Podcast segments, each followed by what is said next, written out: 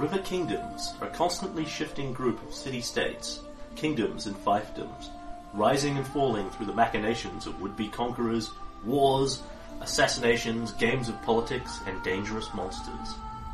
South of Brevoy sits the Stolen Lands. Stolen from what and when are a matter of some debate. Currently overrun by bandits and monsters. Brevoy seeks to aid in the establishment of new kingdoms, buffer states, run by anyone strong enough and clever enough to carve a kingdom out of the savage wilderness. Kalen Thorne, the mercenary who would be king, believes he is that man. Herein lies his tale of wilderness exploration, monsters, politics, romantic entanglements, ancient gods, and war. Heavy indeed is the head that wears the crown. Sugar Fueled Gamers, in association with RPGMP3.com, present Kingmaker, a Paizo adventure path.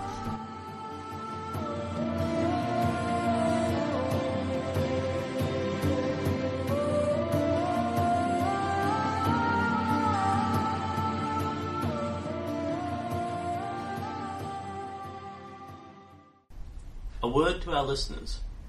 This game is often interrupted.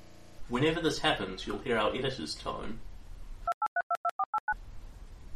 to let you know when a segment of recording has been removed until we resume gaming. Episode 119.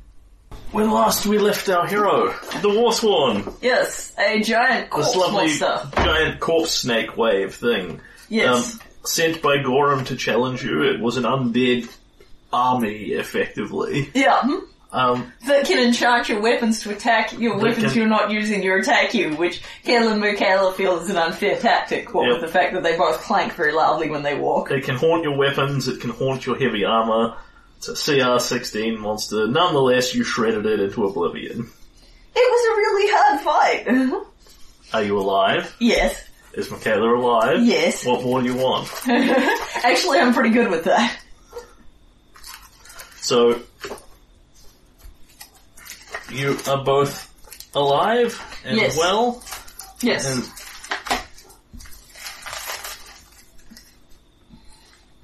we have explored that hex, yep, and um, we pretty much spent that day, you know, sitting, cleaning up, and then just kind of sitting and resting. But then we we moved on and explored that hex. Yep. and uh, if you remember, you received uh, the I can't remember what it was called. The Horn of Battle, Yes. I believe, is what it's called. It's the one that's got um the um It's a horn of instant army summoning. yeah, it's the um, the grave is no bar to my my call. Nice reference. Why mess with perfection? Yeah, yeah. I could try very hard and come up with something that was worse, or I could just steal. yeah, yeah. Uh, so that is that, and we. I, I think we literally left it there. You pick up the horn, Yeah. you sit and rest, and then you are potter, pottering around Pitax's lands, doing as you please. Yes. Um. So the decision at this point is: do we explore hexes or head straight for Pitax? Uh, Pytaxia. Pitax, yeah. Um, or do we go to Littleton?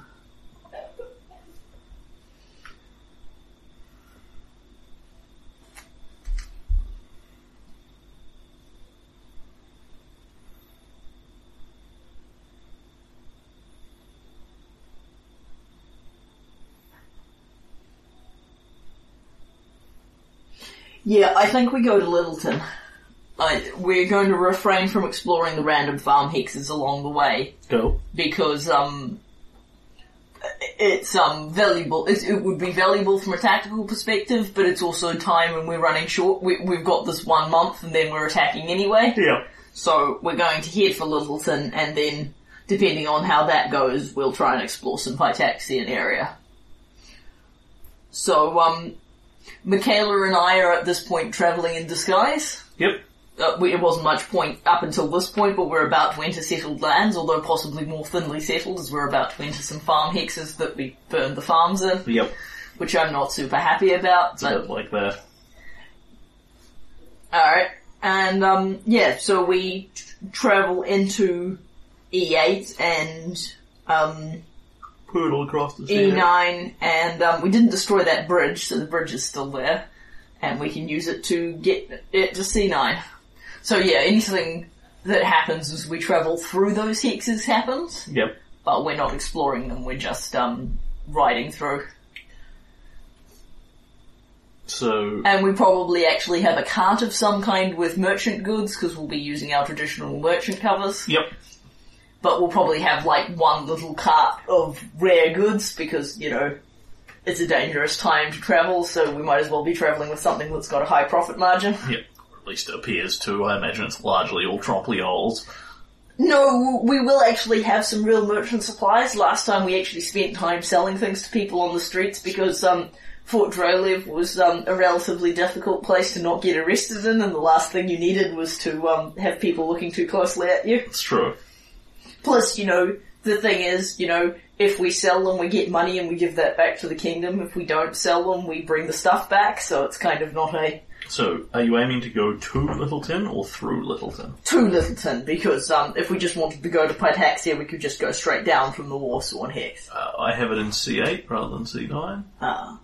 Oh yes, I see. Sorry, I've got it written in C. Okay, that's all right. Then we just go straight f- through um, uh, D8 into um, Yeah, C8. you can arrive there with um, yeah. with copious ease. It's not very difficult. Yeah. The basic goal is to, because the thing is that um, Pytaxia is going to be pla- claimed by Mivon, Littleton is going to be in the area, or at least loosely claimed by Stagthorn, and um, You, you'd like to have some assessment of what the fuck is going on there. it seems like if I wait till after we effectively conquer them, it'll be a penalty to my diplomacy check. I want to at least try and have a negotiation with them. Greetings, I am your new king. Yeah. Well, among other things, I can um, wait a long time to climb the hex or extend my protection over them quickly. It depends on what they want out of life. I can potentially convince them to ally with Pitax or I can't.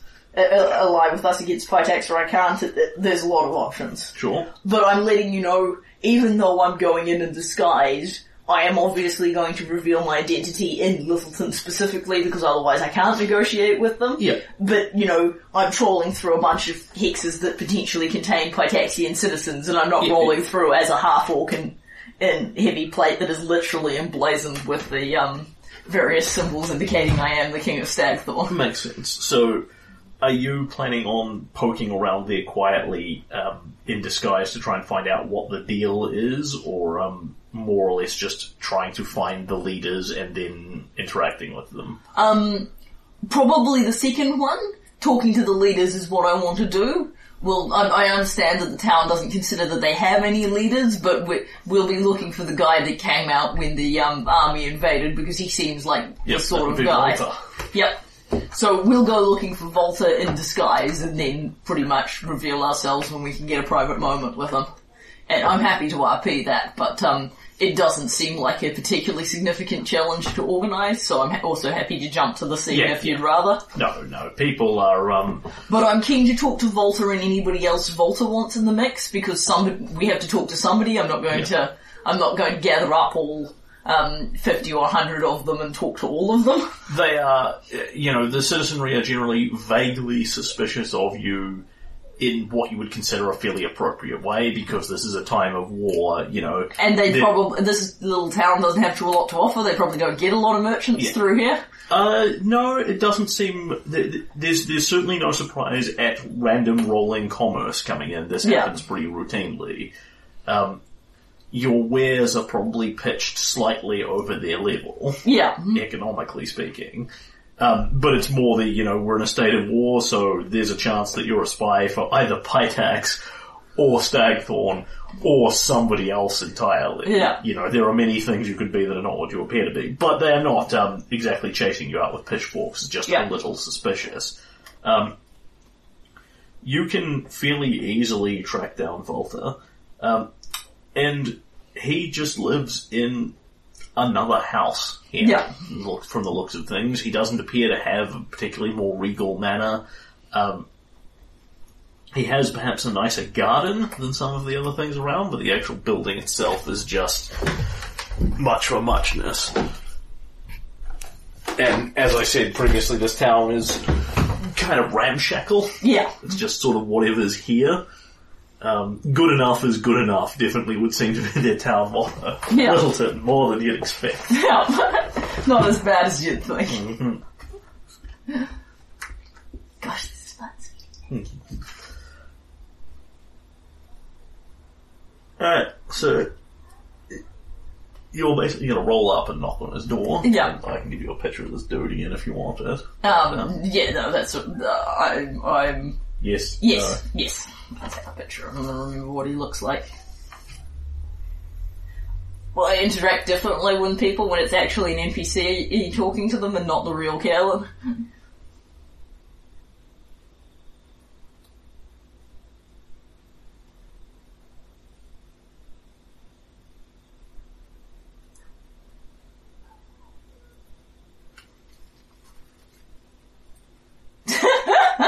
Okay. So he's kind of an ugly bugger. yeah. Um, not in a position to throw stones in this regard. dressed in dressed in assorted furs, and again ramshackle. Um, but you basically you move up, knock on his door, and he comes out and looks. He comes out, sort of looks you over vaguely. Uh, uh, would endeavour to proceed through your disguise, but as you're about to reveal it anyway, Yeah. it's somewhat pointless one way or the other. And he says, "Yeah, what do you want?" Uh, would like to talk to you privately if you've got a few minutes. He nods like this is not a particularly surprising request. Um, the ab- about the only thing you'd see on him and on Littleton that is, I don't think that would disturb Cal in the slightest. Uh, a vastly larger percentage of the citizenry are armed in some way. Most of it is very simple. Um, uh, Volta, on the other hand, doesn't appear to be armed with anything. Um, Which I don't think indicates that um, he's incapable of defending himself, no. but it possibly indicates that he does so by headbutting people rather than stabbing them. And he- he sort of gives you a slight shrug at this, unsurprised, jerks his head back towards, jerks his head back towards his hut and then just walks in, leaving Yeah. the door ajar. So we come in. Park your wagon, walk in, click, click. Yeah. Yes, yes. We'll have parked the wagon somewhere we can see it out the window, given it's got valuable trade goods, and this is a um, not a particularly non-criminal town. Although I don't actually think anyone will nick off it, but just to be on the safe side. And then he, somewhat man of few words, sort of just watches you for a long moment and lets you pitch your piece. Alright. Uh, Michaela, if you'd be so good. And she dismisses the magical effect of the disguises. And of course, then you look like Kayla and Michaela again. He sort of looks at this. I mean, obviously, you know, not um, unbelievably obvious who we are, Yeah. but I imagine he'll put it together if Yeah, not. Yeah, uh, he is by no stretch of the imagination an idiot, Yeah. and um, Kalen certainly is pretty darn noticeable. Yeah, Frankly, as is Michaela, there are Yeah. very few people that wear veils in this part of the world. yeah, Um, and he looks at you, and again, he's there's that vague look of surprise. He's sort of slightly taken back by the fact that you're here, but not particularly surprised by the fact that you've turned up. And he sort of see this guy's come off, shrugs slightly. No, Kalen Thorne, you must be Michaela Morag. Why are you here? Wanted to talk to you. Well, um, I understand no one round here is in charge particularly, but um, bit impractical to d- address the town as a whole. Um, if there's anybody you'd like to get in on this, um, you're welcome to call them in. He shrugs slightly, gives gives a head shake. People listen to my words when they need to. Doesn't mean I'm in charge. Fair enough. But you, you, I understand you need to you need to deal with a leader. I suppose that's what you've got.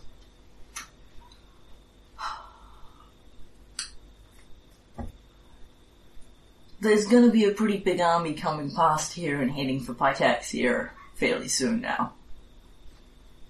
He nods at this. I think it's unlikely at this time that we're gonna lose.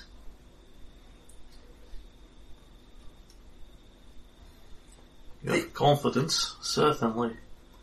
I would not like to be the one standing up to the Clockwork King. I'm not necessarily saying fighting him is going to go tremendously well, assuming fighting him is where this is headed. But um, I don't think there's much chance that the army he's got left can stand up against what's coming for him. But it, if um, if we get killed, then noth- I don't think much changes from your perspective. But if we win, Then we have a new king, well, he says, deeply unenthusiastically. That depends a bit on you, like, um, this area, stag, this larger, and Callum will gesture, that, um, Irovetti hasn't done very much with will by and large fall under Stagthorn's, uh, aegis. Now, we've had a pretty good run of it, of, um, not, um, colonizing people that don't want us. I hear these things. Now I know that you're the people what didn't want to be part of what Pytaxia is now, even though you were part of what Pytaxia used to be. But that could mean a lot of things. Could mean that you um, don't like golems and the way Ravetti runs things, He nods again. or it could mean that you don't want uh, on part of any big guy with a sword who says he's your king now.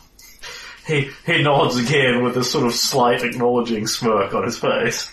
Or it could be that um, you need to um, get to know a fellow and see what he's like before you make such a judgment.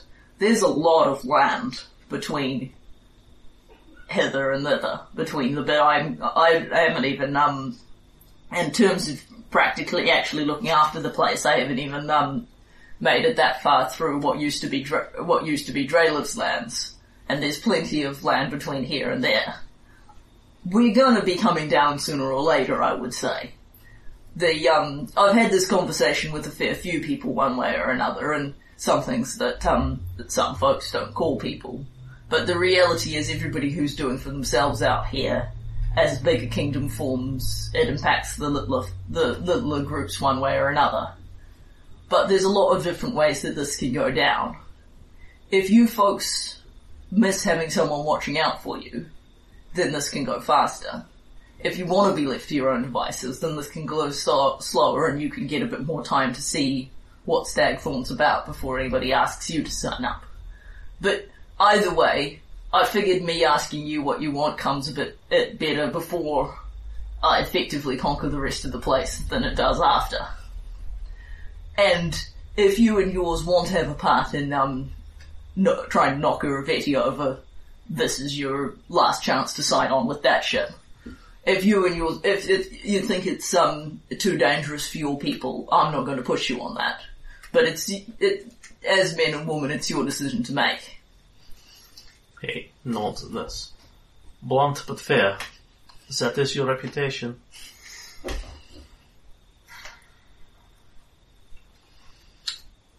He sort of takes a long moment just pondering this quietly as he sort of just plays with his fingers and sort of bends them and cracks his knuckles and that sort of thing.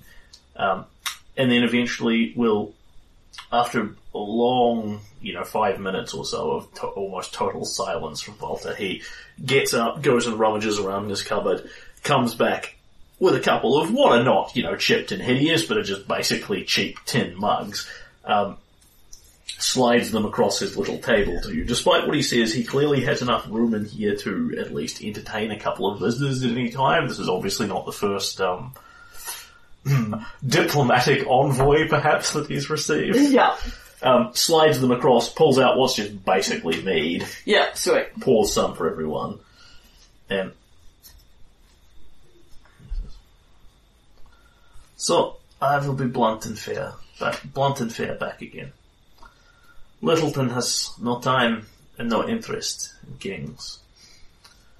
You are much more palatable lord than the Clockwork King, but that is not saying a lot from our point of view.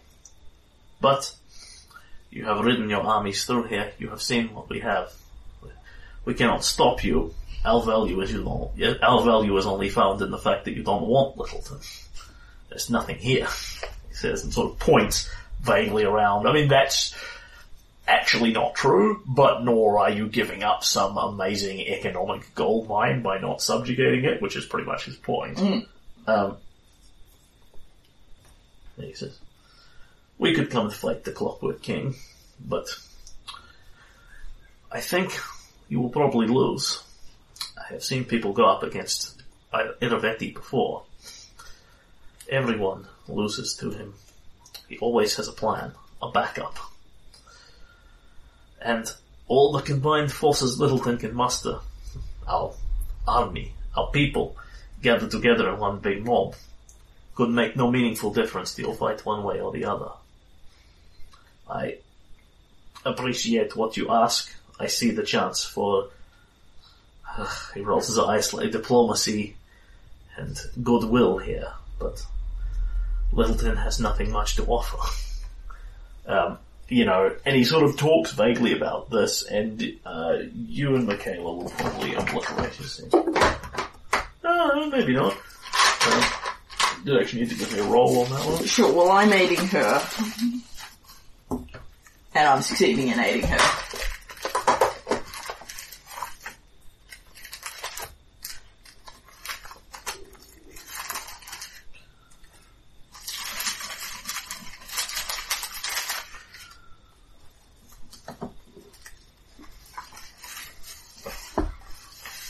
Alright, um, he pulls this off well, and she tanks it, um, she gives you the slight sort of pull of the air and, um, a scratch of the, scratch of the air, not, um, Thieves' Cant so much as just her. Because boy, if there's anyone in the world that knows Thieves' Cant, it's Volta. Yeah. Um, Yes, and Caleb doesn't, crucially. Yeah, she scratches her ear and sort of passes along to you, you know, it's effectively not sure what to make of that as he talks about what Littleton can offer. Um, you know, he's talking about putting up like a 50 to 100 man army, which is just going to, in all meaningful senses, get completely steamrolled. And yeah, yeah, I wouldn't even, I, Caleb wouldn't be prepared to field the 50 man to 100 man army, that'd just get crushed. Whether or not that's an accurate um, assessment, uh, you cannot tell. Uh, certainly, you would be pretty impressed if he could pull anything more than a 500 man army. That would be much of the populace, just kind of out there with pitchforks. Yeah, but, um, there's a big difference in threat level between a 500 man and a 100 man army. Yeah. But whether or not, if he's, if he's, um, conning us about the level of force he can defend, they can defend themselves with, he's succeeding. Yeah. So that's fine. Well, I'm, uh, like, i- i- a logical assumption would be that he's going to talk himself down Yeah. here, given what he's promoting.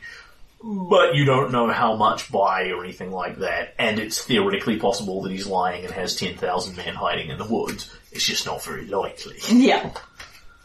Um, so, he tells you this. And he sort of shrugs and bites his lower lip a little. And it always gets hard when politic comes into it. You know? I used to be just a man who broke fingers for a living. Now, people come to me because they want things. I hear your background is mercenary. Maybe you'll know this too. You'll know this feeling too. I, this wasn't the job I, this wasn't the job I, um, originally intended to take on. I would never call myself this. You have obviously had different advice, but I suppose I am the king of Littleton, he says, and shrugs and sort of looks around at the walls. When I started calling myself a king, king, mayor would have been a more appropriate title. If I surrender, many people listen. If I fight, many people listen.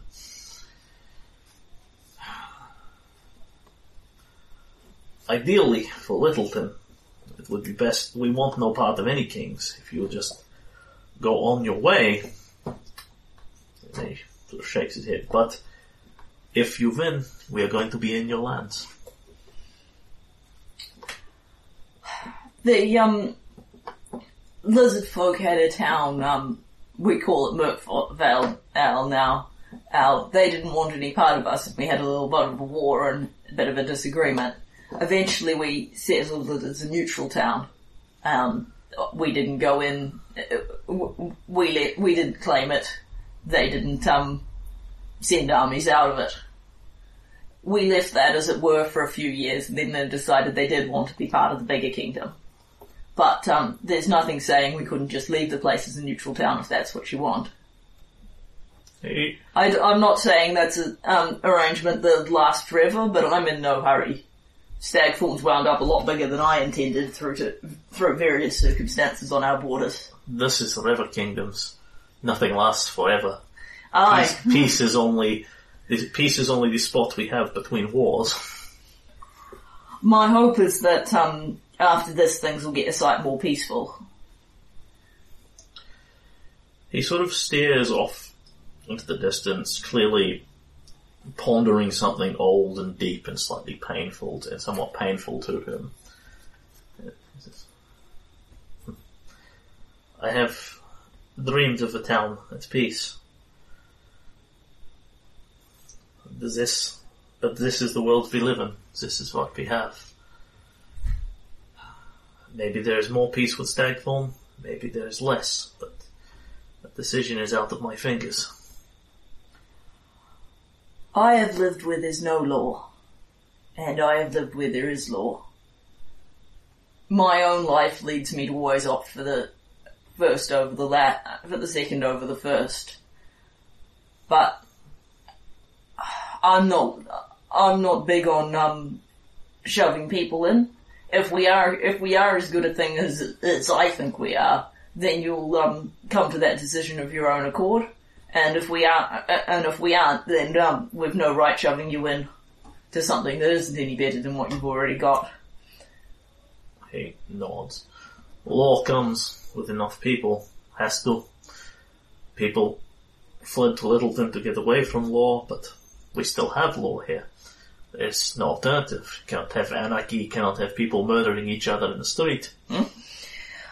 I'm afraid there is an alternative. It's just not one human seem to go in, in for very much. But uh, it's not something I'd. Um, it's not something I prefer. How's that? Um, in Orc townships, people do do Yeah. murder each other in the street. Yes, it's true. That's the percentage. When everyone's, when everyone everyone starts talking about whether a bigger civilization's better, that's what Kalen's thinking about. Yeah. He he sort of thinks about this, looks at you, and makes a couple of educated guesses, and then Volta nods. It's true, but no way to live. Always wondering where next knife is coming from. I'm just as glad to be here, here as opposed to back home in Belkzen, yeah.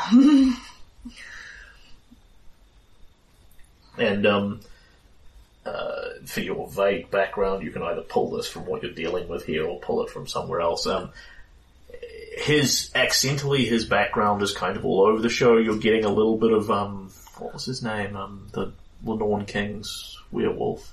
um, K- Ker, Cur something.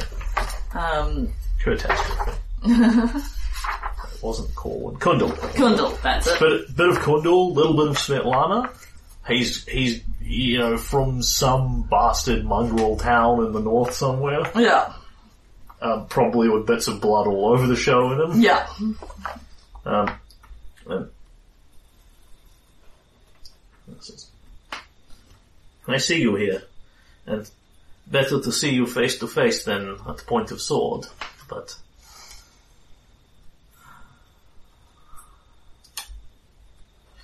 if that is honestly a deal you can live with, Littleton can certainly live with being left well alone, he says, and, and is just kind of watching you at this point. Um, And Kalen's just gonna look back at him with the big dumb half orc face that expresses I'm, I'm too, uh, I'm not, I'm not lying to you, I'm not, uh, I'm not nearly smart enough for that sort of thing. Yep. Uh, and he is basically um, endeavouring to get a sense motive and a read on you. Uh, Yeah. In the sense that, uh, no, that, what I'm going to ask you to do is give me another sense motive check. Sure. And I will again roll to assist Michaela. I'm the the GM is assuming that what you're telling him is fundamentally true. Yeah, Plans Kalen is Yeah, yeah, no, I would, um, I would tell you if I was deliberately running a bluff on him, I make my sister Michaela. Yep. Okay. So she gives you the little air scratch of you know, what he's saying is true, etc., etc., and you can somewhat have this um, here assessment here and somewhat after the fact. Um, Yeah.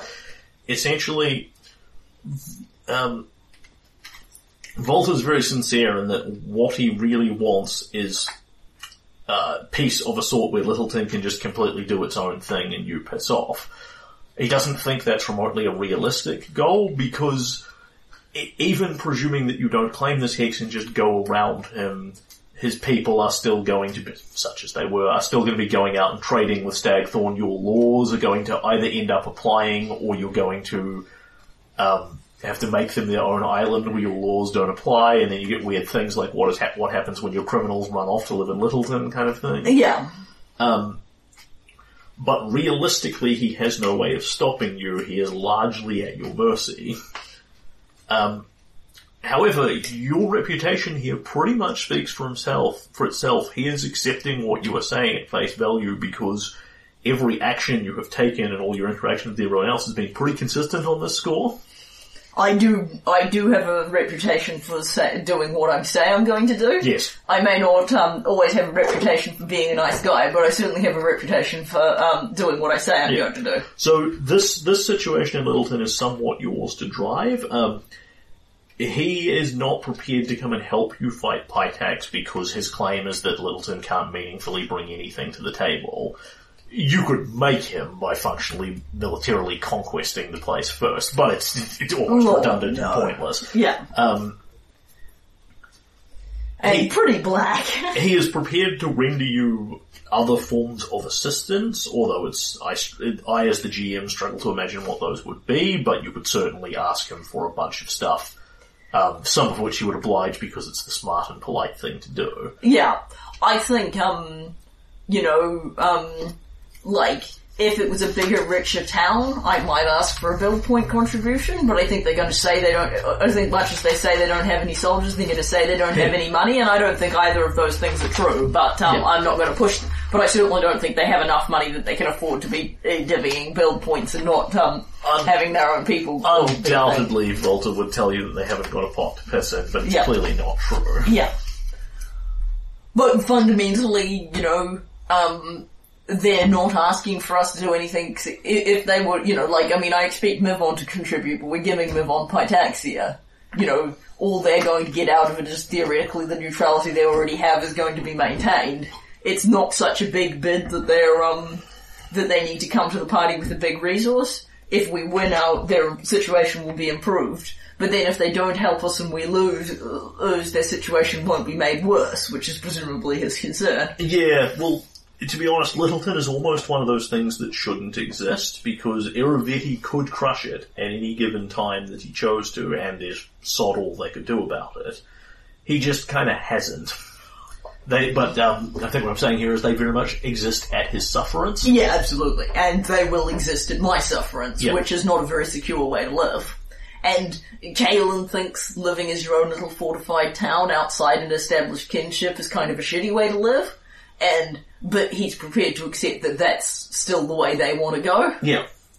On the other hand, um, Volta is pretty much an acknowledgement that any of his citizens that want to bleed off, and citizens again, any of the people of Littleton who want to bleed off into the larger Stagthorn are pretty much free to do so. You know, he openly tells you, you know, if anyone, if anyone here wants Stagthorn, they're free to it.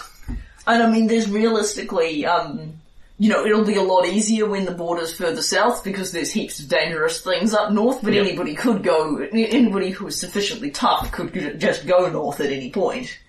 I mean, the, um, it's presumably difficult to get into and out of Pitaxia, but that doesn't really apply here. So, um, yeah, basically what Kalen's looking to do here is that he'll probably be a bit um, leery about cl- cl- claiming the immediately surrounding hexes, although he's certainly not promising not to, and he won't claim Littleton itself. Yep. He'll leave it to its own devices, but the theory is, you know, it's like, it's like the kobolds, and, um, it's like the kobolds and the lizard folk, and, um, even guys like Bokken, like, you don't have to march in and say you're part of us now and immediately claim their hexes and stuff, but their way of life is irrevocably Yeah. changing anyway, because as you say, you know, the surrounding hexes are going to gradually become Yeah. Stagfall, and Stagfall's going to arrive on the scene, and uh, there's no way Littleton are just indefinitely going to be able to maintain their everyone hands off thing. It's not a, it's not a static situation. He again gives you that shrug and sort of points out the window, and he says, "Ride ten miles that way, and you're in Pitaxian farmland. Well, you were.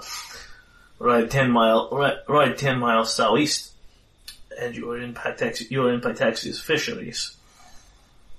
We are used to we are used to having them close. Um, I." You know, he's he's basically saying he doesn't care if you claim the hex is around Littleton. That's probably not necessarily so true when you completely surround them with no way out. On the other hand, that's the current situation he's in with Pitax. Yeah. Um, and he also says, you, um, if you want the Forest of Thousand Voices, go ahead, but very few people do. Haunted, dangerous. I tell you, if I could give you any advice, I would say stay out and keep your troops out. I'll probably have a look in myself sooner or later, but our own Fae warned us it's uh, it's not a, it's not a can- canny place. People who hear a thousand voices long enough come back different, like Zerga. I want to go in at least once at some point to see what, see what's there. Give my own people warning. Hey again, this seems to be his most common gesture. Yeah. He's got big broad shoulders, he gives you that, Yeah. that whatever shrug again, your funeral. Yeah. Anyway, I thank you for your time and your um, interest. If you um, uh, uh, uh, thank you for your time and your honesty. If the situation with the people here, if we do win and then the situation here with the people changes, you can send word. And in the meantime, we'll do our best to leave leave you to yourselves. Would. I think that's best for all of us. But appreciate your bluntness, Caleb. Manly Gives you, the man, gives you the manly hand clasp. Um, and then you can basically step out and talk to Michaela and things of note, some of which Kayla would have seen, some of which she'd have seen there. Um, he's really informal, like he never remotely comes close to addressing you as your lordship or your majesty or anything of the kind. I deliberately introduced Yeah. myself as Kalen in these circumstances Yeah, I'm sure, really Ka- not, not I'm sure. Kalen doesn't give a shit, but Yeah. this is a guy who um, has sort of started with like Kalen's social graces and then just refused to level them from Yeah. there. Um, he's obviously in a more of a position of leadership than he than he thinks he is because you will note as you come out, Uh, we'll have redisguised ourselves before we go back outside. you have clearly been observed coming in here. There's just this impression of sort of a dozen people hanging around Volta's house doing nothing in particular, all with weapons, all kind of ready for a fight. Like, if you start trying to murder him, you will clearly draw reaction. Littleton is, um, he may not consider himself the leader of Littleton. Littleton clearly considers him their leader. Uh, yeah. Um, Yes, it's uh, very much an Aries style situation. Yeah. and and he laid claim. She may not think of herself as the leader, but that doesn't mean the were rats consider her expendable. and he laid claim to no titles of any kind Yeah, yeah. whatsoever. Um, so yeah, that's that's about that. Yep. And, um, well, um, once we're, you know, we'll do a little bit of desultory trading in a we're t- here to trade kind of way. Yep. And then, um, we had some cheaper, so we have some cheaper trading goods, we just, uh, uh, as they're not very many, and we'll then roll on out of Littleton.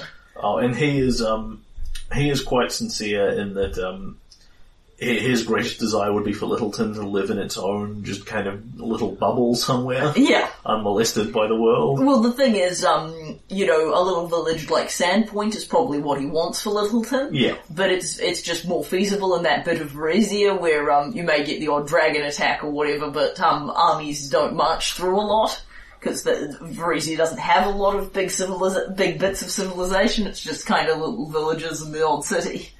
But it's just not what the River Kingdoms is about, as independent villages just living peacefully by themselves. Yep. On the other hand, it, it, could be worse. It could be a little human village in Belsa. then they need a lot bigger army. That's true. So, um, once out of the town, I will um, say to Michaela, Well, that seems straightforward enough. I think it was well worth. Excuse me. I think it was well worth rolling down here to have that conversation with him um, before we had the big army march through. Well, like, before we had the, the final big army march through. She sort of muses. An interesting man. More dangerous than he looks, I think.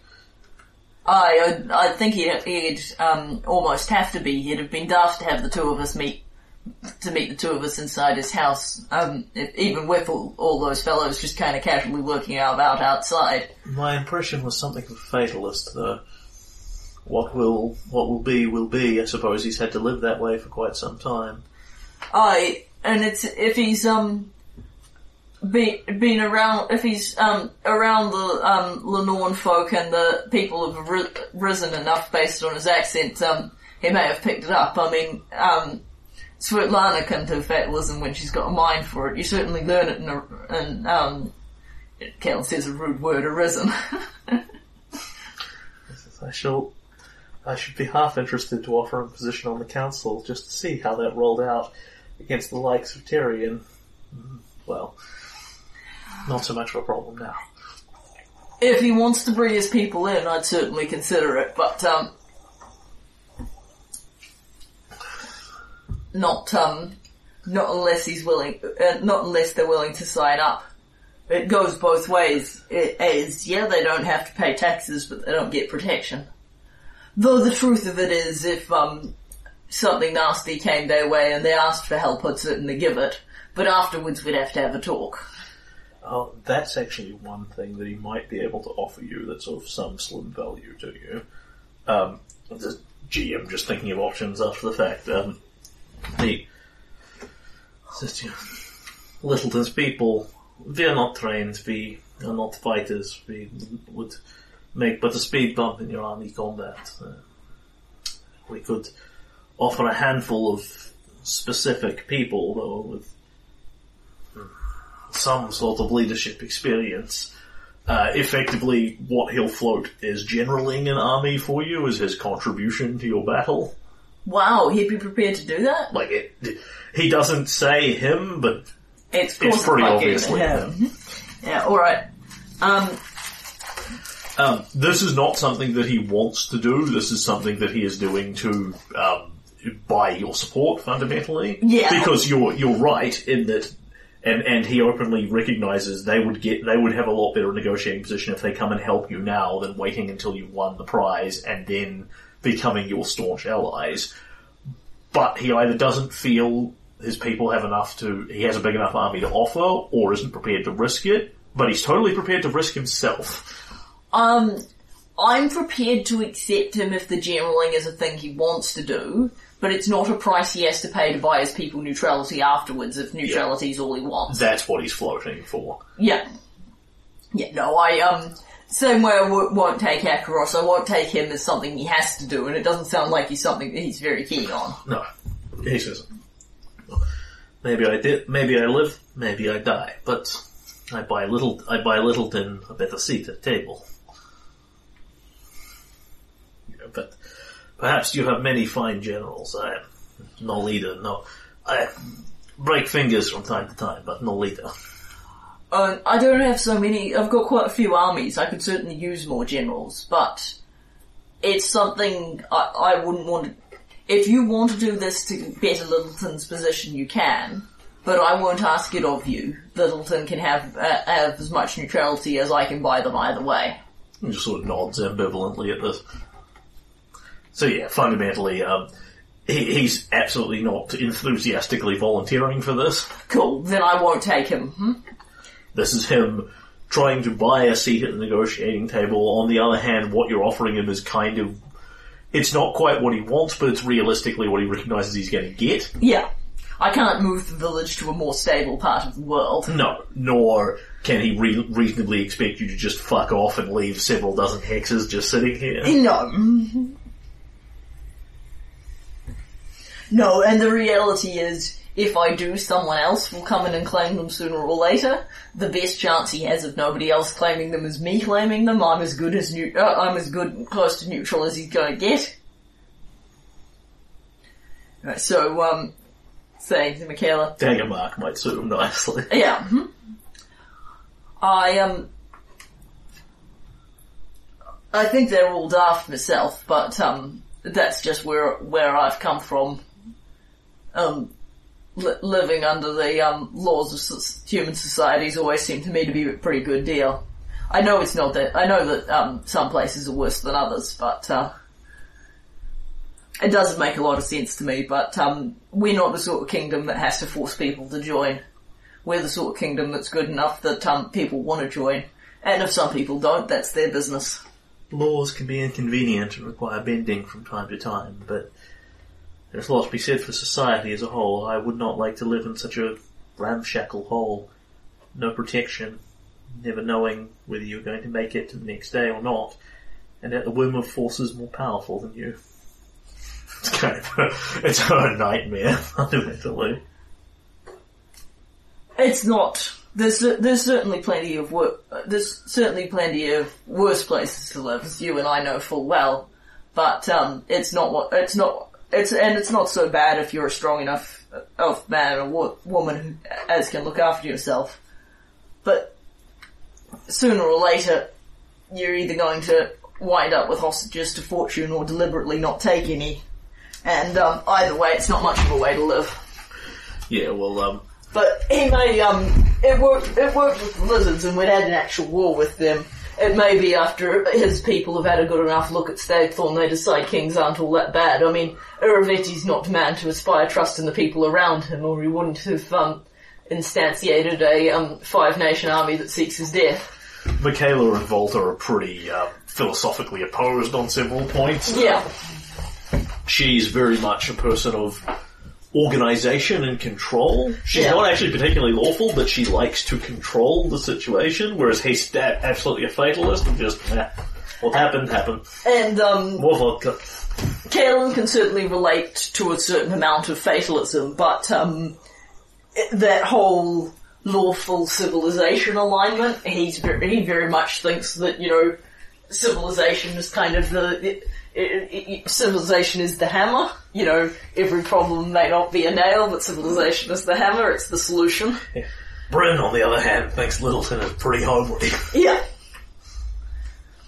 Yes, but um, she likes living out in the woods just by Live herself. what you want, eat what you want, do what you want. Yeah, I mean, the thing is that, um, left to her own devices, she'd be, she'd be using it as the town when you come into, like, buy rash, you know, by buy, um, arrows or, um, shuriken or whatever. This game and sell is hides. pretty good. sell hides and then you go back out into the woods. Mm-hmm. And at that point you really just need your town to have some shops and general willingness to let you do as you please. Sure. Alright, and that's all, that's all good and fine, and I think well worth doing now than, um, it, it speaks, it, it's an easier diplom- effectively diplomacy check to have worked it out in advance than after the giant army marches through and effectively conquers the place. Yep. That, and it gives them a bit of, insofar as they can have assurance, it gives them some assurance. Yeah, correct. They are still on your sufferance, but at least they have an understanding of what they're getting into. Yeah, they're not, which means they're not going to do any sort of panicky, like trying to resist us on the basis that we will, da- you know, Yeah, they don't yeah. feel like they have to specifically arm against us. Or making some sort of, um, deal with Irovetti to keep you out, which is possible because Irovetti is a guy that keeps his fucking word. Yeah. And, um, you know, if they're desperate enough, he's still technically their liege lord, Yes. Well, from a certain point of view. It- That's Pitax's land that that little village is squatting on. yes, yes, yes, it absolutely is. Um, he may not be protecting them or making them pay taxes or anything, but um, he certainly could do either of those things. Alright, and at that point, as traders, we will roll back through um, C9, um, past where the fishery used to be, and um, into D10, past where the farm still is, and then um, into um, E10 that they call Pitaxia. So you are turning for Pitaxia. So, as we sort of roll through it very briefly, can you um, tell me the terrain type for D10? I mean, I presume it's grassland because it's a farm hex, but it technically could be hills. Um, So. uh, It is indeed plains, plains, plains. Cool. And of um, the only thing of vague note to you is they have cleaned these places. They're in process of cleaning these places up. You know, removing um, wrecked structures and that sort of thing. Yeah. But they are not in process of rebuilding. Yeah. Uh, is at present making no effort to rebuild these farms and fisheries. Yeah.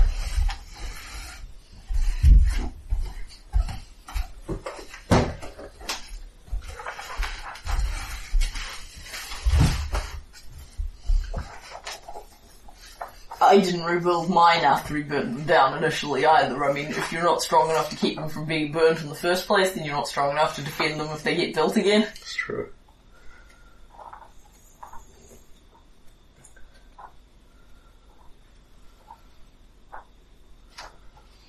Kalen looks kind of unhappy riding past the burned out structures. It had to be done. Uh, it didn't have to be done, but I don't think we had any better. But I don't think our other options were any more palatable. But I don't like it. It's a, it's an unchancy business. War always comes with loss. Always. Aye, I know.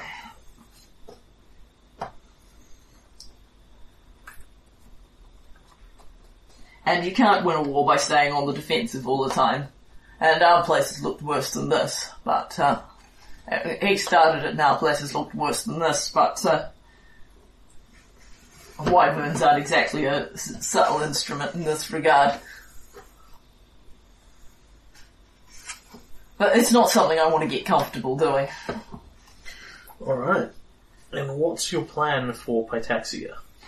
Um, I my immediate goal is to um see if we can get in Yeah. because I don't know. Like you know, Drelev never closed the door to um random travellers, even when his um kingdom was effectively under martial law and had hill giants patrolling the streets at night. But Irovetti is a very different ruler, and he is in a um fairly serious war at the moment. So I want to find out where it is in the hex and what the terrain type is and Yep. take a look at the general land. I'm not going mad for exploring the place, but I want at least the very basic information. Cool. Uh, so, Pitaxia itself is in the, um, uh, the northeast corner.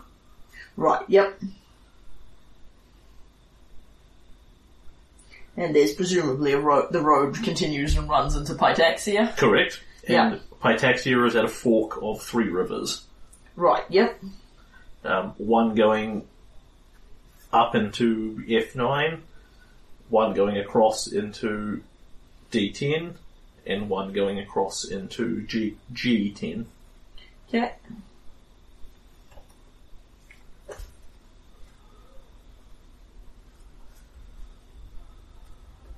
Sure. And when you can ride up to it, it is walled and fortified. Um, it is somewhat buttoned down. Um, several of the access points and gates have been shut down. Um, everything is getting funneled through one or two main access points. Um, it's definitely uh, what you would put as being in a state of sort of stress or martial law or something like that, but it is not buttoned down and closed off altogether. You can see travellers, farmers, etc., etc., are going into the city. So, you basically get in a queue, which is not extensively long, but seems to take a long, long, long time to roll through. Uh, and as you sort of get close to the gates, it will probably not surprise you to learn that the uh, the gate guards here are not people; They're golems. they are clockwork men. Yep, I figured. Um, and one will approach. One will approach your wagon. This unit is gate patrol. This unit is gate patroller, forty second. Have you been in the city of Pitaxia before? Are you familiar with our laws and relevant documentations? We have not. and he basically explains to you um, it at length. Yeah, I figured that was going to trigger a long explanation, but it's no good pretending we are familiar and then It's- getting a nasty surprise. it's literally almost this expository recording Yeah. that at any point he will just repeat back to you or elements of again. That's the NPC that you don't want to say. Did you did you comprehend that? Did you comprehend all of that? You don't want to say no, I didn't, because then he'll. Let's start over The again. entire thing I. I hope he's not the only gate guard, or everyone behind us is going to be giving us the stink eye. Um, no, there are clearly. Um, it, it, the thing is, it's clearly everyone is going through this. Yeah. Um, But I'm picturing, you know, the three guys behind us have been in Pitaxia before, and he's like, right, there's one gate guard, and he, it's the thing with the cashier where you have to give Yeah. them exact change incredibly slowly, and there's six people behind you in the line who had FPOS. So basically, what he will explain to you is that um, because of the stress, uh, stress, the situation of the war, Pitaxia is currently um, uh, in a heightened state of security. Is, is the phrase he gives you? Yeah. Um, effectively, you know, everything will take longer to process through. They are going to search your wagon. Yeah. Uh, they don't ask you about this. They tell you that either you fuck off now, or we go through everything you've got. Yeah. It's your choice. Um, if you're merchants coming into trade, you need to pay some. Um, you you either need to have paperwork that says you come here regularly, as you're claiming not to have. Then you need to pay a small fee to be able to trade within the city. It, it's all actually pretty reasonable. He Yeah. just lays it out for you in exacting and specific detail. Yeah. Um, it's also, however, quite efficient. The guards themselves are just authorized to take your money and process that, Sweet. as opposed to any sort of higher authority that they need to appeal to or bureaucracy they need to work through. And, and as I recall, this was about the point where Drelev's guards started nicking stuff and uh, demanding bribes. and. Exactly. But e- even in Stagthorn, um, you you sort of have a similar setup. Foreign merchants pay fees when they come in, you know, because it's hard to get taxes out of them fundamentally. Um, but those fees are sort of collected by guards under supervision of someone else who then go to the bank with it, etc., etc. There's a lot of chain that stops your random guard just shaking people down. Obviously, in Drelev's case, the law broke down to the point where that wasn't happening. Yeah. Pitaxia actually has the opposite problem. There's almost no bureaucracy associated with it whatsoever. This guard right here will stamp your paperwork and take your money, and he apparently has no supervision whatsoever to stop him pocketing it. But He's- as he's a clockwork man, he will presumably just do what he's told. It's, Yeah. From a certain point of view, wonderfully efficient. Um, from and indeed, the slowdown is owing to the heightened state of security as opposed Yeah. to their innate protections. But mm, don't know if it's for better or for worse. There are there are pluses and minuses. So the theory being we don't have any incri- thing incriminating in the wagon. Yeah. We have incriminating stuff on our person, but it's effectively covered by the disguise check in the s- sense that I'm wearing distinctive plate armor which is concealed. Very much so. Um, and indeed, you are going to have to give me a disguise check because presuming you are prepared to comply with these um, conditions, then um, and this guy will at any given point recite to you all the laws of Pitaxia if you want them. He'll just pull you out of the line and do so. I think I probably do want to know. It's going to be a tedious hour, but Yeah. I think I probably do want to know because this is going to be one of those towns where um, it's going to be things like littering is punishable by death, and I want to know which things are punishable by death. Okay, so um, However, as a player or Kalen, they have to put up with this, but I only want to know sort of Things- the un- that are unexpected, important im- important or unexpected things. Okay, so he will give you the same information um, that you got from Alora Rusk about Yeah. areas in Pitax that are off limits to you, Yeah. Um, that are suggested that you stay away from. There are dangerous areas within the land, and areas that you are forbidden to enter. Yeah. There is no argument about it. Do not enter. Yeah. Um, that uh, Pitaxia's laws, um, again, are actually reasonably fair. Um, you actually don't get put to death for littering on the street. You get fined. Um, the the most consistent law is do what the clockwork golems tell you because they are assumed to have complete and absolute authority Yeah.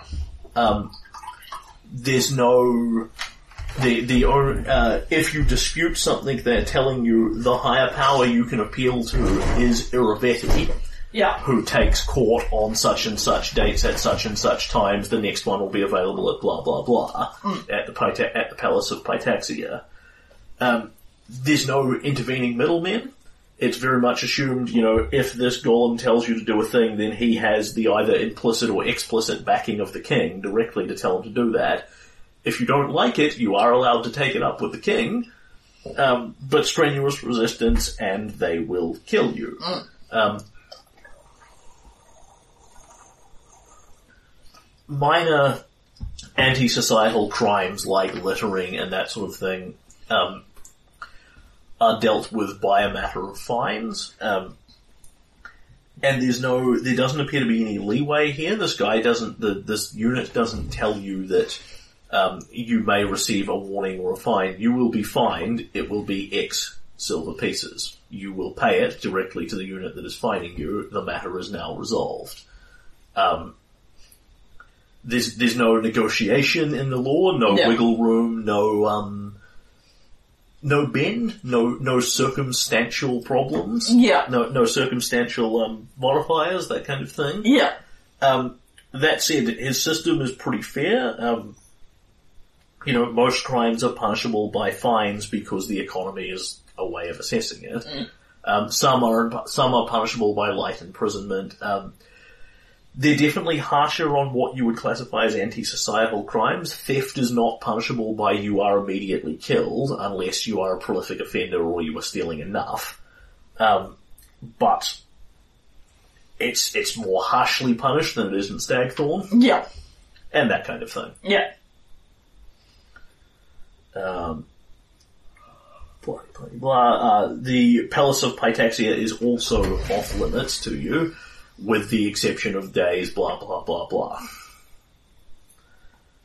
And that's about what he's got to say that's interesting from Kalen's point of view. Um, uh, and that's the other one. Um, are you or have you been previously associated with entities from the Fey realm? No. They are not allowed in here. Yeah. Period. Yeah. Uh, it, it is in fact illegal to be a Fey in Pitaxia Yeah. of any kind for any reason. No, no, um, Yeah. no wiggle room permitted. Like us and the undead. Although, you know, that's what this guy is telling you. There might actually be wiggle room permitted if, say, you were sending um, Perlivash as an inf- as an official ambassador. Yeah. And we were still having diplomatic relations with Pitax. Yes, yes.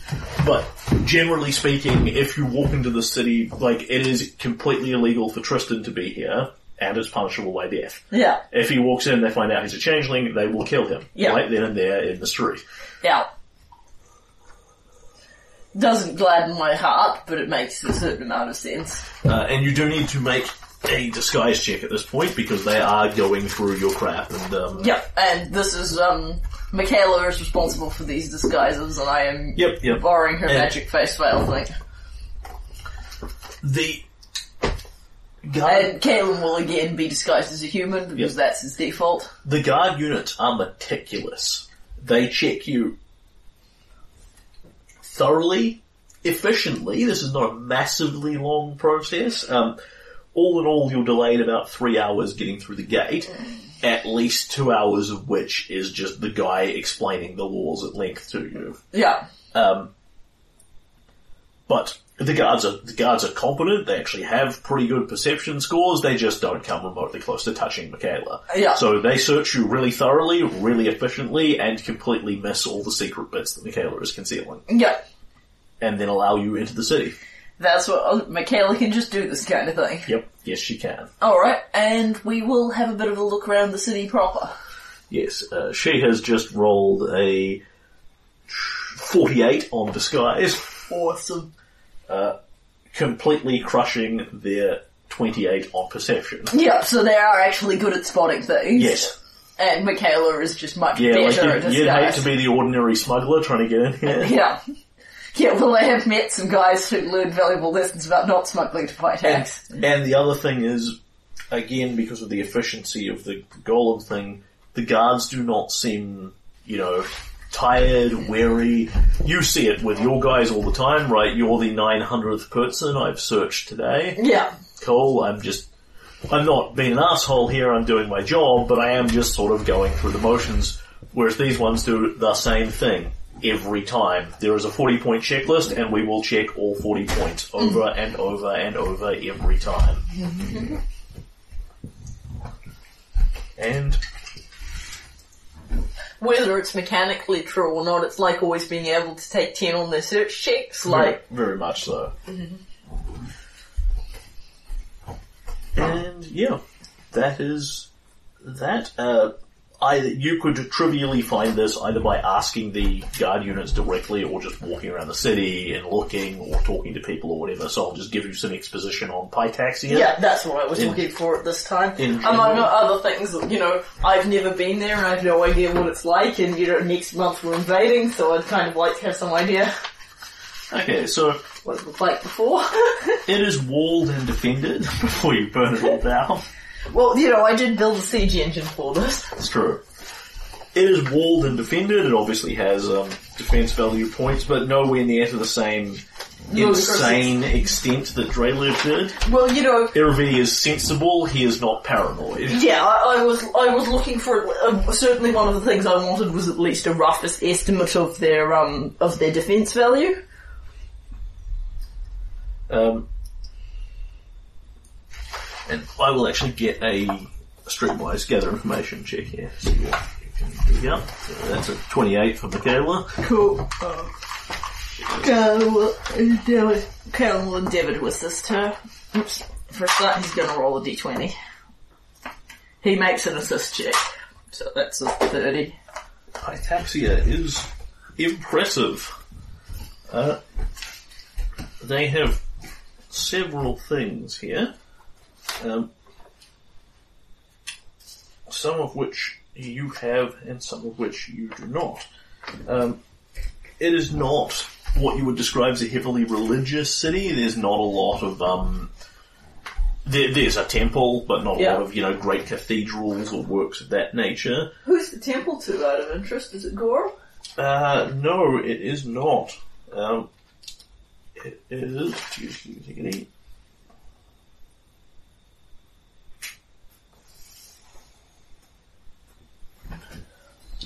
Uh, Abadar, Yeah, makes a certain amount of sense. Commerce, trade civilization.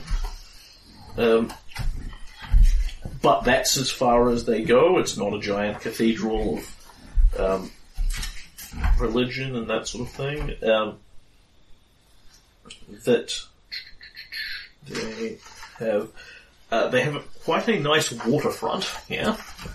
Lots of sea, lots of trade going by river and then Yeah. further out to the sea and that sort of thing. Um, they do not have an extensive amount of wizardry stuff, so not your grand academies and that sort of thing. Yeah. Um, uh, Michaela can find out on that check, you do not find it, that they had they had a foreign quarter being built at some point and it never got finished. This is in the um, long distant past. It is one of the things that Irovetti's father was build was building And that already. that Irovetti pretty much put a stop to. yeah. Um, there is, and there is a lot of things that you would consider um, for the greater good of the the people. There's a nice bank for economic stability. There is a nice hospital to stop people getting plagues, that sort of thing. Nice. The palace, Gra- and I would imagine granaries and that kind yeah, of thing. yeah, the more basic certainly. There's Yeah, but you know, I mean, stuff. lived didn't bother building a Yeah. granary because, you No, know, um, he the- was pretty sure to get food whatever happened. The major takeaway is that the the city has been built with the people in mind. Certainly, it has been improved upon in that regard. The only thing that is um, not strictly for their benefit would be the giant palace, and even that's sort of a source of pride to them. Uh, Pitax's palace is indeed magnificent. It Yeah. crushes castle because it's a legit palace. Yeah, yeah. Um, they have a university. Cool. Um, they have a bank. Uh, they have a hospital. And oddly enough, given Irovetti's persona, they have a very prominent and famous bardic college. That is an odd fit. Um, Uh, Is it old? no, actually, it isn't. Uh, it- Interesting. It's not brand new, um, but it is not an ancient building. It is, um, actually, yep, Michaela can find this out. Um, it it was built about, I think, uh, I think, still haven't written this timeline now, but I think it's about fifty odd years ago. Uh, at the period where Castruccio Irovetti was married and still doing public things. Oh, right, that makes so it is old enough. It's Oh. old enough to be pre-Clockwork King. It was it was actually the very first thing that he built upon taking the throne. It's, it's definitely one of those might have been things. I mean, obviously, you wouldn't have our campaign story, but what the world might have been if he hadn't done this to himself. And on that gather information check, you can find out it is no longer referred to this publicly, but when it was built, it was known as the Cassiopeaic Bardic School of the Arts. Ah, yeah. Ouch. Um, that name has been removed from the signage, but building itself continues on strongly. Yeah. I might have a chat with um, the Queen of Mivon and see if we can get the name reinstated. And that's about what's there. Seems like a relatively minor favour to ask. Um, Cool. the city is and and sort of the more the ceiling the the ceiling excuse me the feeling in the city is one of sort of an air of caution because they're in that sort of heightened state of security and people are taking it seriously no one is looking at you deeply suspiciously but there's just this sort of feeling of caution in the air um, people pretty freely talk about Stagthorn as the enemy. Yeah. Um, nobody talks shit about Irovetti or his policies at all. And getting an underlying impression from people, Yeah. a part of that is because he is actually a really good king to them and he is widely popular. Um, but it's also he does not tolerate dissent. Period. Yeah, there's And um, those two things come together to a city that either really loves him, people people in the city either really love him or do not speak against him, and that combination produces a very orderly city. Yeah, well, it's kind of a thing like in in Fort Drelev, you know, post Hill Giants roam the streets every night. It was pretty much just you don't say this because Drelev will kill you. Yeah. Um, but it's kind of a um, it's a different matter where you're still getting pretty good government, and you know. A lot of people probably genuinely don't have anything bad to say about him, but on the other hand, there's certainly an air of, and it gets, eh, and it's an incredibly dangerous thing to do. You know, like, I mean, you could certainly find people who would say bad stuff about Kalen and Stagthorn because, you know, Kalen's widely reputed to chop, not chop people's heads off even for saying it publicly. I, I don't quite know what Kalen's takeaway on this would be. Um, it is a city that is very orderly, very efficient, but just in this slightly uncomfortable sort of grip of over efficiency bordering on fear. Yeah. On the other hand, the last enemy city that I infiltrated was Fort Drelev, and everyone there was just scared to fucking death. Yeah. Admittedly, they were in a state of permanent siege within and without, but you know, that was definitely a, story, a city that was going to topple off the edge in the near future. Uh, so this is functionally a city that is hard aligned lawful neutral. Yeah. Yeah, it's not, um, There, it is absolutely not a place where they are evil, Yeah. but it is absolutely not a place where they are good. it's not Kalen's personal cup of tea, but he's not actually unbelievable, he's not actually particularly uncomfortable here, and particularly because he's rating it against how Drelev had managed things. I think actually the word I'm looking for is um, that Kalen might find Pitaxia a little heartless. Yeah, I can definitely see that. It is a little mechanical. Yeah, I think he certainly feels like, you know, he's not wild about people criticizing him, but there, there should be a, a sense in where people feel that they can say, you know, well, um, he's a good king, but this new tax policy is just plain daft, and feel confident no one will execute them. And things like they I mean, have. K- Kalen sits through bitches all the time, and it's kind of annoying, but you know, it does mean they feel safe to do it. Uh, in Pitaxia, you are absolutely free to say that, as long as you do so within the assigned time and place where you are supposed to express your complaints. Yeah, Otherwise, you are spreading dissent, yeah, um, which is punishable by anywhere from fines to outright death, depending on what they what- how much the, dissent the severity spread. of your dissent. Um, Yep. But likewise, they've got this amazing centre of arts and culture and bardic finery, you know, and there are performances on street corners. This street corner, and this one, and this one. No one will perform on this street corner, and no one does. Yeah, Because if you do, the clockwork men will come and remove you from that street corner. yeah. Well, it's probably a bit much like what our society's like at the moment. Hmm. Yeah, it's the the city has this impression of being under light mar. It's it's under what you would deem to be proper martial law at this time because Yeah. they very openly they're very open about it being because of the war. But even when restrictions relax, the city is just period under light martial law. Mm-hmm. So Pitaxia. Yep. And none of this is compellingly, amazingly secret or anything. Yeah. Uh, you are also welcome to ask for more secret things from your um, gather information checks and things, but that's the broad overview of the city, its people, the impressions you take away. So, um, having made it to the city and safely gotten ourselves inside, Yep. we're going to spend a day or so renting rooms in an inn and um, actively trading Yep. to provide ourselves with a certain amount of cover. Yeah, and you find no difficulty doing this whatsoever. Commerce is still ticking away, by and large, unimpeded. Um, again, Irovetti somewhat has the same problem as Drelev. He wants to keep people out to keep the city safe, but he needs people to come in to keep trade flowing. Kalen has the same problem at this point. But but presumably our inn isn't um, full of a desperately cheerful guy who's been told he has to sell us below No. cost, and um, if he d- but if he um, if he doesn't get uh, tourists, he'll lose his head, style of thing. No, not at all. The guy gives you what you would deem to be a fair price. Yeah, Um, his inn is um, uh, full, but not compellingly so. Like business, business is a little down across the city because, but because of the war, as opposed to because anything Irovetti is doing.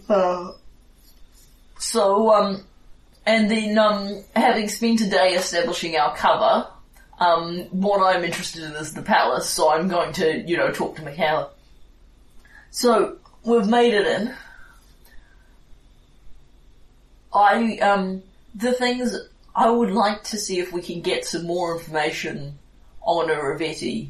If there's any way to stop him shy of killing him, we're running out of time to find it um, any intelligence in that ilk or indeed any information on his tactical plans. Not that I think he writes that kind of thing down um, when he's just as well equipped to keep it in his head. Would be something that I'd be interested in. And if we can, I want to get the um, the that River Razor kid out. Uh, the, what's being held hostage out. I have a lot of faith in um, you and I have done a certain amount of infiltrating these kind of things things before. It was me and Bryn what um, broke people out of the actual jail cell.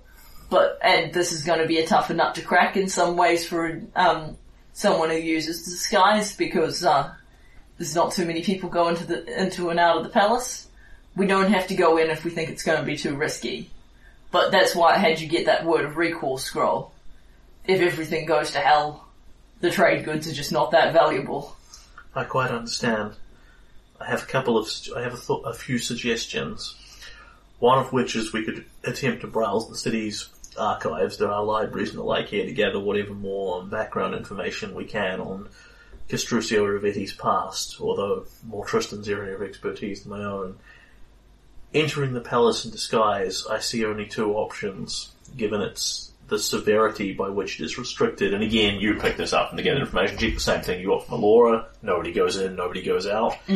Um, we would either need to go in when the Clockwork King is holding court, uh, or we would have to enter as the only people who are permitted to go in and out. Clockwork units. It's a considerable challenge, but one not beyond me. I had the thought about the clockwork units if you can pull it off, because no one, assuming we, the, assuming the disguise is good enough, no one will look twice at us. The um, other clockwork units probably aren't, uh, are constructed to keep people out. I, I'd prepared for this possibility. It's effectively a light suit of metal, uh, armor over your armor, as it were. That'd be my that'd be my preference. Um, we could go in as um, commoners and sneak away from the rest of the throng, but there'll probably be quite a bit of security to stop us doing so, and we'll have to keep to the public areas initially. There must be routes by which golems enter the city, enter the palace and leave the palace all the time. And, you know, what's two more?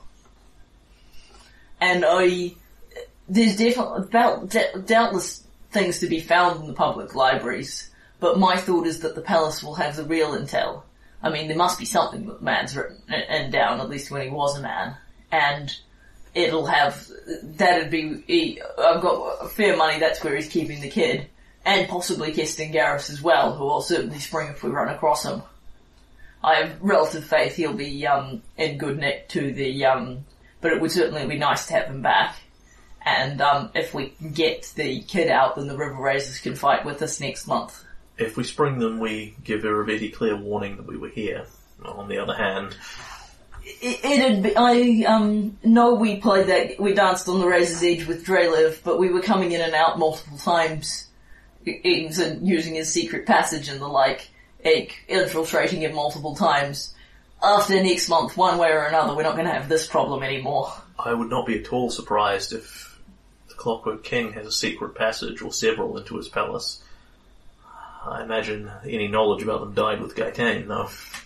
I, Like, it's not like you're going to find some traitor to Irovetti who's going to tell you that information.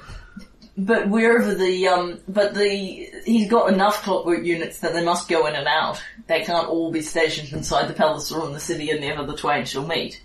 So, um, No, indeed, and um, the the people that enter the palace are common folk go in um, to address the king when he holds court.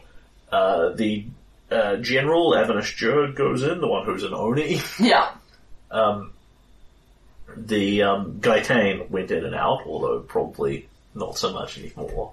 It's possible Irovetti doesn't know he's dead, but it's it's probably not likely. No, I think Irovetti would know something like that. Uh, Irovetti himself goes in and out, and golems go in and out. You Yeah. just find that out. It's it's a fact.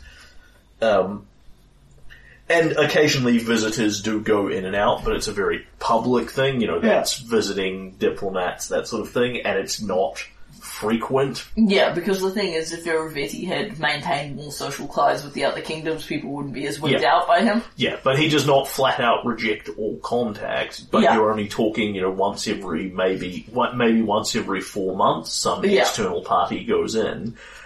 And the thing that makes it creepy is that servants don't go in. There's no one going in to say take food in on a daily basis or clean the place.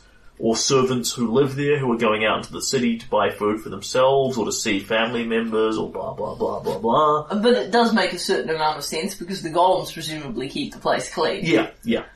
And it's- probably doesn't eat at this point. It's just his his palace is um, sometimes referred to. You find the city as the House of a Hundred Doors because it's got loads and loads of rooms and passages and corridors in it, and apparently no one in them. Yeah. On the other hand, all the better to, um, all the bit- better to uh, break it, break into the place. Yes, it's true. Alright, so, um, that being the case, we will do a certain amount of casing it, and then probably attempt to break into the palace. Yep. Okay. So.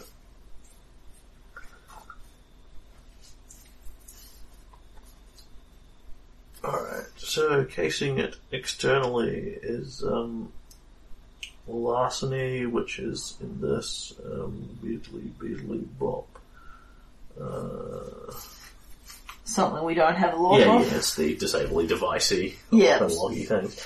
Uh, engineering, you can do. Sure, I'll do engineering.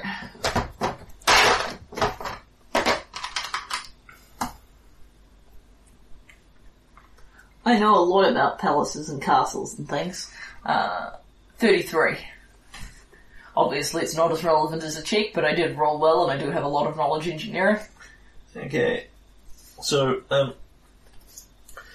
this was built, uh, historically this was built before Irovetti was the Clockwork King. It was Yeah. built when he was king in, Right. that high expansion period. It's been built by somebody with an orderly mind, definitely, but not an insane degree of structure. It's not every single thing serves a precise purpose. It's just Yeah. somebody who's a good, efficient architect who honestly might well be Castruccio Irovetti himself, has put the plans together and um, had this built to a specification. Uh, it's only one floor high, which makes it interesting in an engineering sense that it's really big. It occupies a lot of real estate. On the Yeah, other hand, there's weird. A, there's a lot of land around here. It's not Yeah. like it's taking up valuable space that's needed elsewhere. Pitaxia has just sort of expanded outwards. Yeah. Um, it is slightly odd, but Kalen doesn't see any compelling reason for it other than an interesting architectural choice. Yeah. Um, to the extent um, you are in fact certain there isn't a super compelling reason for it or some deeply magical concept. It's just Castruccio already thought this would be cool Yeah, yeah. Mhm. fundamentally. Um, you have several watchtowers, um, you know, a moat, that sort of standard palace medieval security, arrow slits, etc., etc. Um, in terms of entering it, there are roofs, there are windows, there is a very obvious main gate with drawbridge that you are intending to surmount with your disguise to get in. Yeah. Um, and from there it is moving through the maze of the palace and finding what you want in it, which, if there's hundreds of empty rooms, is probably going to be kind of a, something of a challenge. Not so much because there's a lot of stuff that's going to accost you, or there's obviously security units Yeah. within it. Um, but just finding what you want in there. Yeah. On the other hand, presumably he can just put an entire wing where he puts his prisoners or whatever. Yeah, yeah, well he's certainly got enough space in that palace to how, uh, to, um, genteelly confine prisoners. Yes. Yes, this, like, your castle houses about 200 people, you know, counting the people that live there, the guests that go in there, or houses, it does, it, it houses about 50, it has about 200 people in it. Uh, this is on a scale of magnitude substantively bigger, so Yeah. this would house, you know, 150 with ease, and have, you know, it could, in theory, hold a thousand people. Yeah. Um, uh, so yeah, that's about what you'd got. There's there's not a lot that you see from scoping it out in the way of obvious access points, but you're not sure if that's because they aren't there or because you are not an accomplished burglar and just don't know where to find them. Yeah, yeah, I mean the thing is we're, there's a reason we're using the disguise to do this rather than... Yeah, than well your plan is more just to walk in the front door, isn't it? Yeah, because the thing is, um, obviously we'll have to surmount some locks and guards if we intend to rescue prisoners or access secure documents, but it's not like we're trying to rob his treasury blind. Most, a lot of the security eh, that isn't on the basis of keeping people who are people out will be surmounted by the disguise checks and a lot of the rest will be in the bits of the castle we're not planning to go in. So fi- sorry. Finding out information about Irovetti is a plausible goal here. Freeing prisoners is a plausible goal. Uh, actively killing Irovetti is also a plausible goal, albeit one um, that's going to come with a shitload of um, reinforcement coming in. Uh, not actually massively rapidly, presuming, like if he's sitting in his throne room, he's presumably got guards in there, but he doesn't have an entire army and ready to protect him.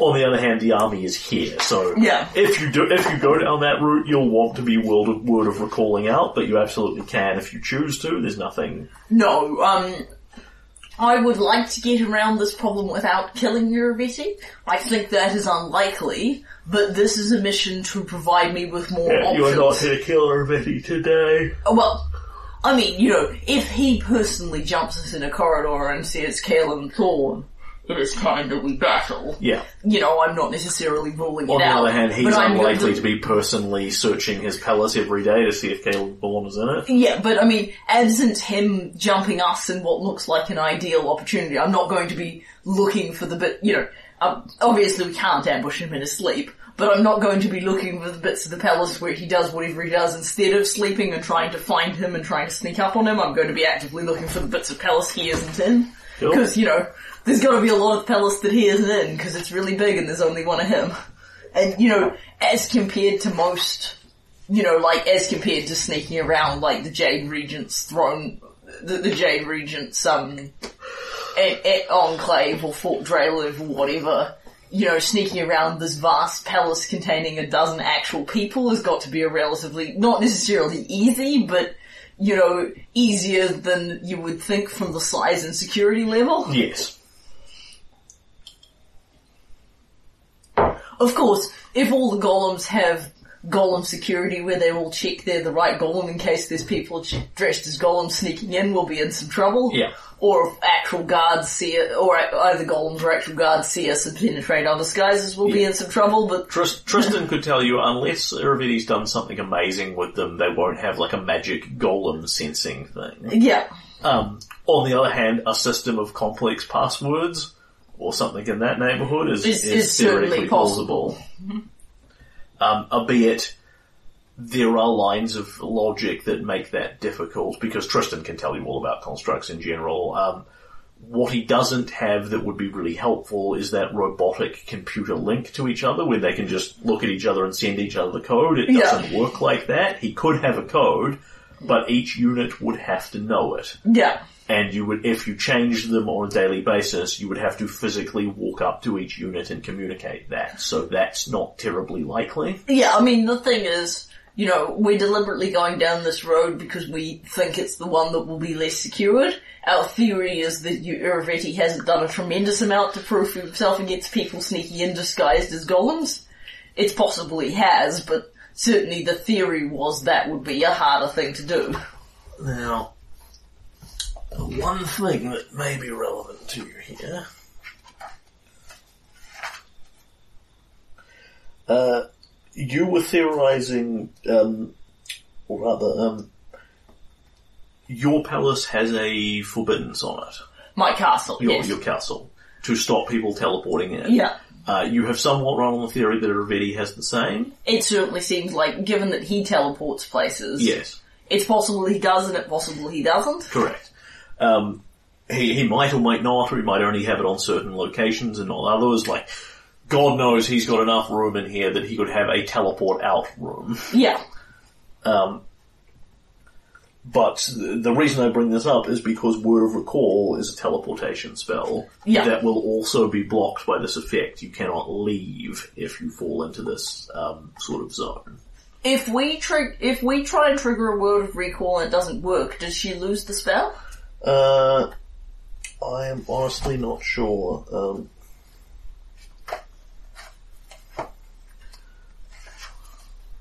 that would be under the forbiddance.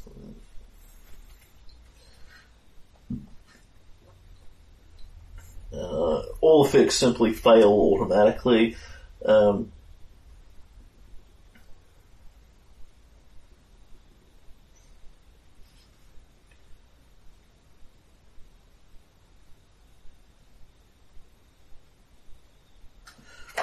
I'm honestly not sure. When you cast a spell and it fails, I would assume I that think that you lose it. Yeah, make no. I'm prepared to accept that. That makes sense to me. Therefore, our plan, Mm-hmm. because I think it's very likely that everybody would have this kind of protection up, given that he teleports into place, foreign places all the time. Um, you know, and he can put it on certain areas of the palace and not others. Um, if we get rumbled inside the palace, our goal is going to be to break out of the palace. You know, possibly by jumping out a window or something. You know, not necessarily by trying to get out the front door. And then once we're outside the palace, we'll word of recall away. Because the theory being, you know, if we start a massive rumble, we'll be pursued by guards in ever increasing numbers.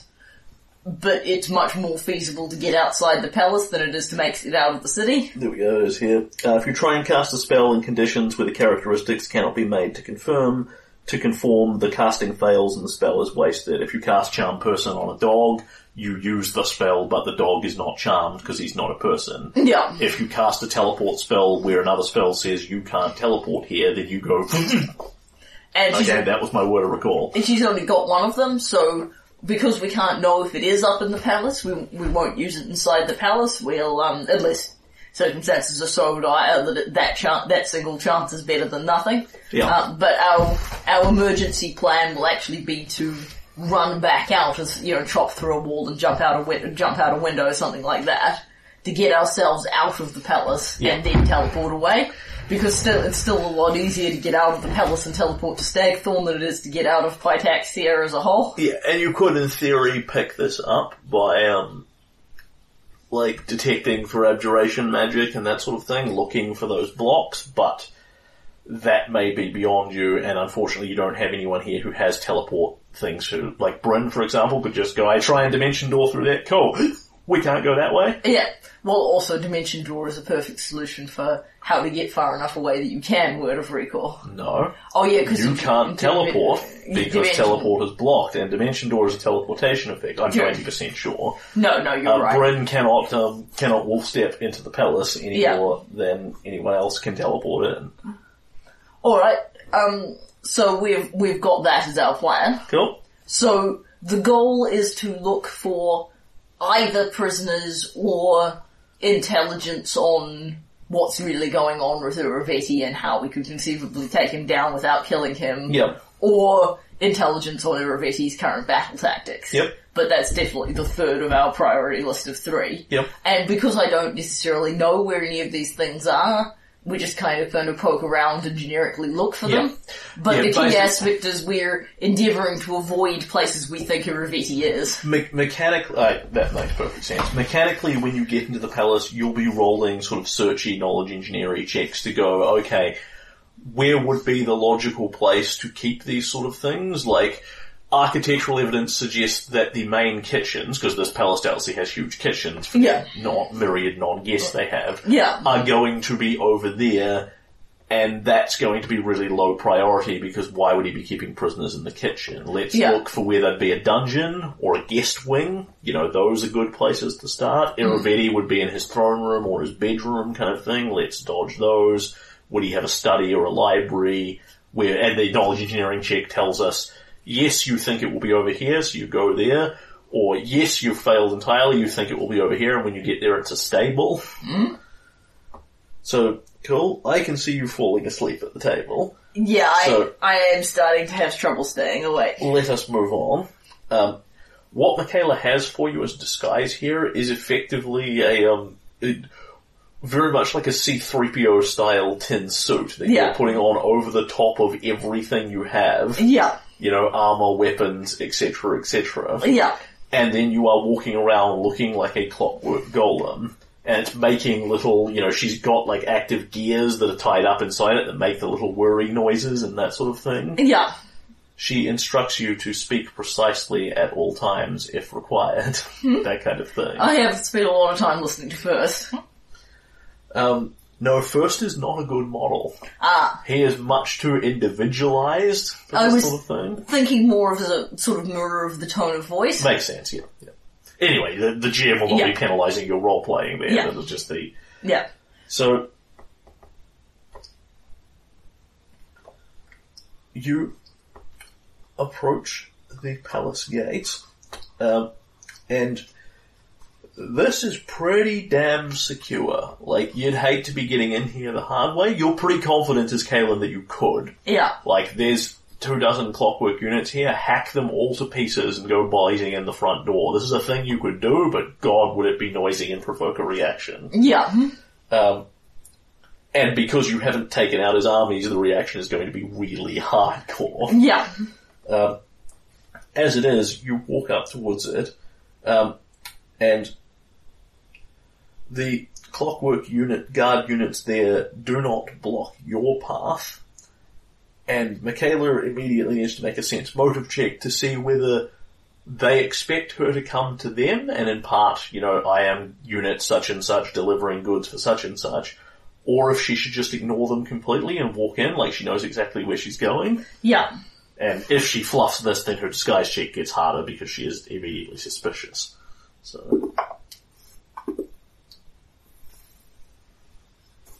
However, uh, she will look at them and, you know, just give you the slightest nudge on your shoulder to tilt you and point you in that direction slightly. You need to approach them and state where you're going and why.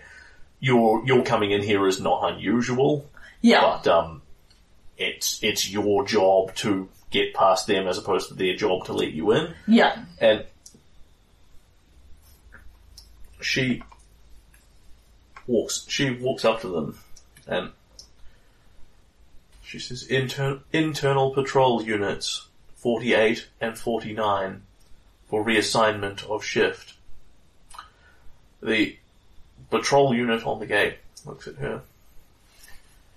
Guard u- Palace Guard Unit 267 acknowledges this request and watches her for a moment. Then ye olde disguise check.